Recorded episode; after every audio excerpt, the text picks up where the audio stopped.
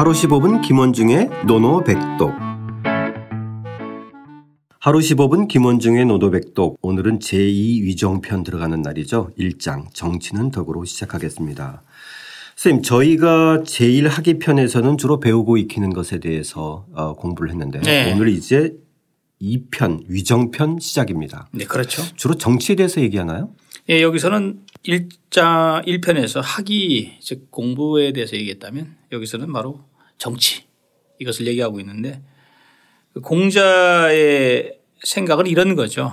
학문을 닦는 궁극적인 이유가 뭐냐. 결국 그것은 정치를 통해서 뜻을 펼치기 위함이다. 아, 세상을 바로잡는 것이다. 그렇죠. 네. 그러니까 결국은 학문과 정치가 같은 그 맥락을 갖고 있다라고 생각하고 있고 네네. 그다음에 이제 이 편 같은 경우는 모두 24장인데 당연히 공자가 강조하는 게 뭐죠? 형벌과 덕정에서 뭘 강조하죠? 덕을 강조하죠. 예, 예. 그래서 공자는 정치였던 그 잘되고 못되고는 능력의 출중함보다는 바로 덕이 있느냐 없느냐. 아, 예, 바로 덕이 있는 정치냐 아니냐. 그렇죠. 이제 거기서 결국 이제 그 공자는 정치를 인품의 문제로 봤다.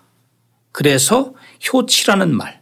그래서 근본적으로 효를 강조했고 그래서 여기서 이 편에서는 효에 관한 이야기가 상당히 많이 나와요. 네. 정치 얘기인데 효가 상당히 많이 나와요. 예, 그렇죠. 그러면 쌤 그거는 결국은 안과 박을 다 바르게 그렇죠. 바로잡는다. 그러니까 육아에서 말하는 이런 의미겠네요. 네. 그렇죠? 육아에서 말하는 것이 결국은 수신이 안 되면 결국은 평천하가 되겠느냐. 그러면 수신의 기본은 뭐냐. 효다. 네. 그다음에 그것은 부모님에 대해서 어떻게 공경하는 마음을 갖고 있느냐. 견마를 대하는 것처럼 이렇게 해서 안 된다. 이런 논의들이 많이 있고요. 네네. 또 하나는 우리가 이제 위정편이라고 그랬을 때 다른 것도 마찬가지로 첫 번째에서 이 자활 그다음에 위정 이 덕에서 위정 가지고 제목을 잡았잖아요. 그렇죠. 근데 여기서 보면 뒤에 21장을 보면 거기서 나오죠. 거기도 정치에 위정이라는 글자가 또 나옵니다. 네. 그래서 그 위정 이야기를 보면서 우리가 한번 공자가 왜 그 정치를 예치로 시작됐는가 이것을 한번 알아봐야 될 것 같아요. 네. 예. 그러면 어쨌든 효와 충이라고 하는 것은 수신제가 치국평천하처럼 네. 사실 안으로 자기를 다스리고 바깥으로 또 다른 사람하고 올바르게 관계 맺고 맞습니다. 또 안으로는 또 효도하고 바깥으로는 또 나라를 바로잡는다. 네. 이런 안과 박을 함께 인과 예로 덕으로 다스린다 이런 의미겠네요. 그렇죠. 예. 예. 자 그러면 그런 생각을 좀 저희가 좀 가다듬고 예. 오늘 위정편 첫 장입니다. 정치는 덕으로 원문과 구경문 따라 읽어보겠습니다. 자활 위정이덕 비여북신 거기소이 중성공지 공자께서 말씀하셨다. 정치를 덕으로 하는 것은 비유하자면 마치 북극성이 자리를 지키고 있고 다른 모든 별이 함께 그를 떠받드는 것과 같다.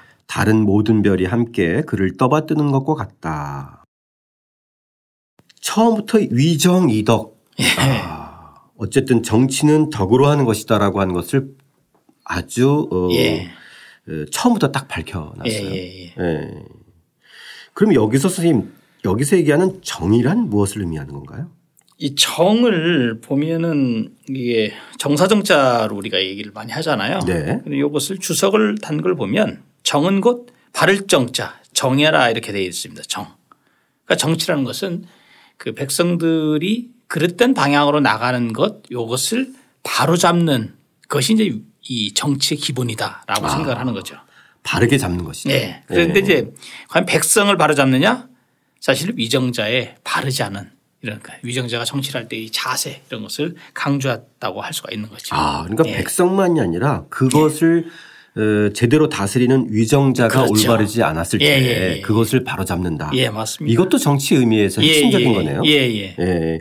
그 점은 대단히 시사적인 것 같습니다. 예. 정치를 하는 위정자의 바르지 못한 것을 바로잡는 의미가 있다. 그렇죠. 오늘날에도 상당히 중요한 말인 것 같아요. 예.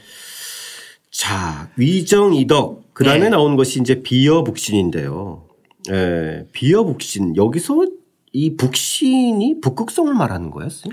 예, 이것은 북극성으로 이제 저도 번역을 했는데 밑에를 이제 보시면 이제 그 이 북극성을 그 당시 천추라고 그랬잖아요. 네네. 하늘의 중심추라는 거죠. 네네. 그러니까 세상을 움직이는 중심축의 의미예요. 예, 그러니까 하늘의 하늘 전체를 전체에서 딱 중심이 돼서 그 하늘의 모든 것들을 이제 움직이는 하나의 그 중추의 역할을 한다는 거죠. 아, 우주의 질서의 중심축. 그렇죠, 그렇죠. 예, 그래서 예, 천축이라는 의미가 쓰이는 거군요. 예, 그래서 이제 다산 같은 경우는 정혜원 선생은 이 신자를 하늘의 그 추축, 그러니까 말하자면 축으로 봤고 꼭 북극성이라는 하나의 그 별로 간주하지는 않았다라는 독특한 해석을 내놨죠. 예, 예. 북극성이라는 고유명상보다는 예. 북극성이 의미하는 하늘의 추축. 예, 추축. 아, 이렇게 예. 보는 것도 예, 상당히 포괄적으로. 예. 그건 두 가지가 다 상통하는 의미잖아요. 예, 상통하면서 그렇죠? 이제 좀 더 그 이제 범위를 좀 확장시켰다고 저는 봅니다. 아, 다산 정약용의 주석도 대단히 흥미로워요. 그렇죠? 아유, 그러니까 워낙 독특하고 아주 뛰어난 주석을 많이 인용해놔서 네. 저기 저 다뤄놔서 그. 우리가 이제 주석가들이 볼 때 아주 참 참조할 가치가 많은 거죠. 아, 예. 동양의 다빈치라고 할 수 있는. 예, 그렇죠? 최고라고 할 수가 있죠. 예. 자, 그러면 비어 북신, 북신을 그러면 북극성으로 해석해도 좋고 예. 이제 우주의 중심축인데 예. 일단은 저희는 이제 북극성으로 예. 이렇게 예. 이제 이야기를 하면 그러면 비어 북신은 비유하자면 예. 마치 마치 예. 그죠? 마치 같은 여자죠, 이 여자. 아, 예. 마치 뭐마다. 아, 여자는 이제 예. 마치 그죠? 예. 마치 북극성과 같다 이런 예. 건데 같아서 이제 연결되는 겁니다. 그렇죠. 거기 소위 중성공지. 예. 거기소는 어떤 의미인가요? 이 거기소라는 것은 뭐 글자 그대로 보면요, 그 이 그기자, 이 바소자랑 고처자랑 같은 거거든요. 아 예. 그 곳을 거하고 있다, 자리 잡고 있다 이 뜻이죠. 아, 그곳에 자리 잡고 있다. 네, 그곳에 자리 잡고서 움직이지 않는다는 것 이 의미죠, 바로. 아, 예. 이는 이제 엔드를 의미하니까 그렇죠. 예, 예, 예. 거기서는 그러니까 그곳에 자리 잡고 있고 있다는 거죠. 그러니까 예. 결국 움직이지 않고. 네. 그러니까 북극성이 움직이는 것이 아니라 중심이니까. 예, 중심이니까. 예. 아, 중심을 잡아줘야 되니까 그렇죠. 예, 그렇죠. 예. 그래서 중성공지라. 예. 예. 여기서 이제 중성이라는 말은 의미가 들어온 것 같아요. 그 자체로. 그렇죠. 그러니까 무별들. 예. 네. 모든 별들. 그죠? 예. 예. 예. 북극성을 제외한. 예. 예. 조금 해석이 잘 안 되는 거는 공짜예요, 선생님. 공짜죠. 예. 맞죠. 예. 정확히 공짜를 보셨습니다. 어떻게 해석해야 돼요? 우리는 보통 공 그러면 이제 함께 공. 예. 그렇죠. 근데 여기서는 이 공짜 옆에 손수변이 있는 거예요. 일명 밭들공짜. 아. 이 손수 있는 거 여기서 이 공변된 공짜잖아요. 네네. 손수를 옆에 좌측에 놓으면 이것이 이 두 손을 가지런히 하듯이 하면서 이렇게 받드는 것. 에워싸듯. 예. 그래서 배알하듯이 예. 배알하듯이 이렇게 하는 것. 그래서 다산 중심이니까 서로 이렇게 그렇죠. 중심축으로 연결되어 있는 거군요. 예. 이렇게 좀 그 공짜 이 받드는 것처럼 되어 있잖아요. 그래서 네네. 이제 주의 같은 경우는 이 공자를 향의 의미로 봤으면 향할 향자 말 되잖아요. 즉 받드는 것은 곧 그 묻별들이 북극성을 향하는 거잖아요. 그걸 쳐다보면서. 그다음에 또 이제 이 다산은 또 생각을 또 달리 했습니다. 아, 그래요? 다산은 제가 주석에는 안 달았습니다만 다산은 되냐면 이것을 그 점도 또 흥미로운데. 예. 같을 동자다. 이거 굉장히 중요합니다. 아, 같을동자. 이 같을동자라면 즉 다른 모든 별들이 그것과 함께 한다는 개념이죠. 오, 개념이 이거는 사실상 상당히 또 다르잖아요. 상당히 현대적인 개념이에요. 예, 물론 이제 이것은 뭐 우리가 조금 의미를 좀 해석 확대해 본다면 북극성이 있고 북극성이 뭇별들을 인도하긴 인도하는데 마치 임금이 군주가 있으면 군주가 백성들을 쭉 인도하면 백성들도 같이 함께하는 개념이 되잖아요. 아, 예. 그런 것을 생각을 염두에 두고 하지 않았을까 저는 그렇게 봅니다. 조화로운 질서죠. 예예예. 예. 그죠? 예. 예. 저희가 이제 예와 조를 또 같이 공부한 지난 편에서 그죠? 예. 예. 그러면 이 공짜의 의미는 상당히 여러 가지 의미의 또 함축적인 것들이 있는 거죠. 그렇죠. 예, 지금 이제 애워싸고 또 떠받들고 또 함께하고 결국은 그것의 공통적인 것은 뭔가 그 중심이 존재함으로 인해서 좀 더 조화와 질서가 잡힌다는 의미입니다. 그렇죠. 그렇죠. 그렇죠? 그리고 또 우리가 생각해야 될 것이 앞에 이 덕자 있죠. 덕자. 위정이 덕에서 이 덕이 덕이다. 덕은 덕이다라고 이제 얻을 덕자. 네. 이거랑 같다고 이제 또 얘기를 하고 있어요. 이것은 덕이라는 덕덕자가 결국은 이 마음을 얻는 이런 것과 함께 하고 있는 그런 개념이고 그다음에 여기서 위정이라고 했잖아요. 여기서 이 위정이 정치를 하다라는 개념이잖아요. 그렇죠. 근데 위정. 이 위정이라는 말이 논어에도 또 다른 곳에 보면 종정 그러니까 따를 종자에다 정사정자로 해서 위라는 개념이 이 따를 종자 이거랑 사실은 유사 개념입니다.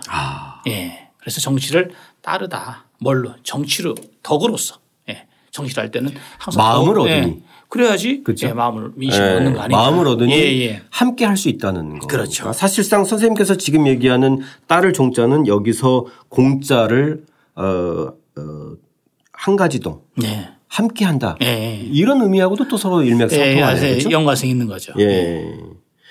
자, 그러면 자활, 위정이덕, 비여북신, 거기소이, 중성고지. 결국은 이 덕으로 다스리면 정말 우주의 질서처럼 하나의 그 북극성이 존재하면서 조화로운 질서가 펼쳐진다. 그렇죠. 이런 의미네요. 그렇죠. 우리가 이제 여기서 결국 군주가 중심을 잡고 있어야만 올바른 정치가 가능하다는 것이 이것의 메시지거든요. 그렇다면 우리가 이제 흔히 하는 얘기지만 정치를 그 덕으로 할 것이냐 아니면 즉 형벌로 할 것이냐 이것은 예나 지금이나 아주 오래된 논쟁거리였습니다. 그러네요. 근데 공자는 역시 덕을 선택한 거죠. 사실 가정에서나 기업에서나 사회에서나 또 국가 정부로도 봐도 그런 고민을 많이 하죠. 그렇죠? 어떤 문제가 생겼을 때 이걸 참 덕으로 이걸 대할 거냐 아니면 정말 뻔때를 보여줘야 된다. 그게 참 고민되는 지점이죠. 고민을 항상 할 수밖에 없어요. 대표님은 어느 쪽으로 많이 하시죠? 저는 당연히 덕을 바탕으로 하되 또 잘못된 것은 잘못된 것이라고 이야기해야 한다. 저도 같은 생각입니다. 어쨌든 하지만 기본은 덕을 바탕으로 한다. 그렇죠? 사람이기 때문에. 그렇죠. 자, 그러면 선생님 오늘의 논어백독은 뭘로 할까요, 선생님? 오늘 덕 또 정이 많이 나왔으니까 이것을 합친 개념으로 한번 덕정으로 해볼까요? 덕정. 위정 이덕에서 덕정. 덕으로 정치를 하라. 덕정은 선생님 그러면 중국어로 어떻게 하나요? 더정. 더정. 더정. 더정. 비슷하죠? 모두가 아마 바라는 위정자에게 바라는 게 아마 이 더정인 것 같아요. 자, 덕으로 정치를 하는 것이 바로 중심을 바로 세우는 것이다. 이런 의미 같은데요. 여기서 중심이란 사실 그 사회의 모든 성원들이 스스로 빛낼 수 있는 어떤 사람다운 세상을 만들 수 있는 어떤 방향이 아닐까 싶습니다. 위정편 오늘 첫 장 정치는 덕으로 다스린다. 다시 한번 따라 읽고 써보겠습니다. 자활 위정이덕 비여북신 거기소이 중성공지. 공자께서 말씀하셨다. 정치를 덕으로 하는 것은 비유하자면 마치 북극성이 자리를 지키고 있고 다른 모든 별이 함께 그를 떠받드는 것과 같다.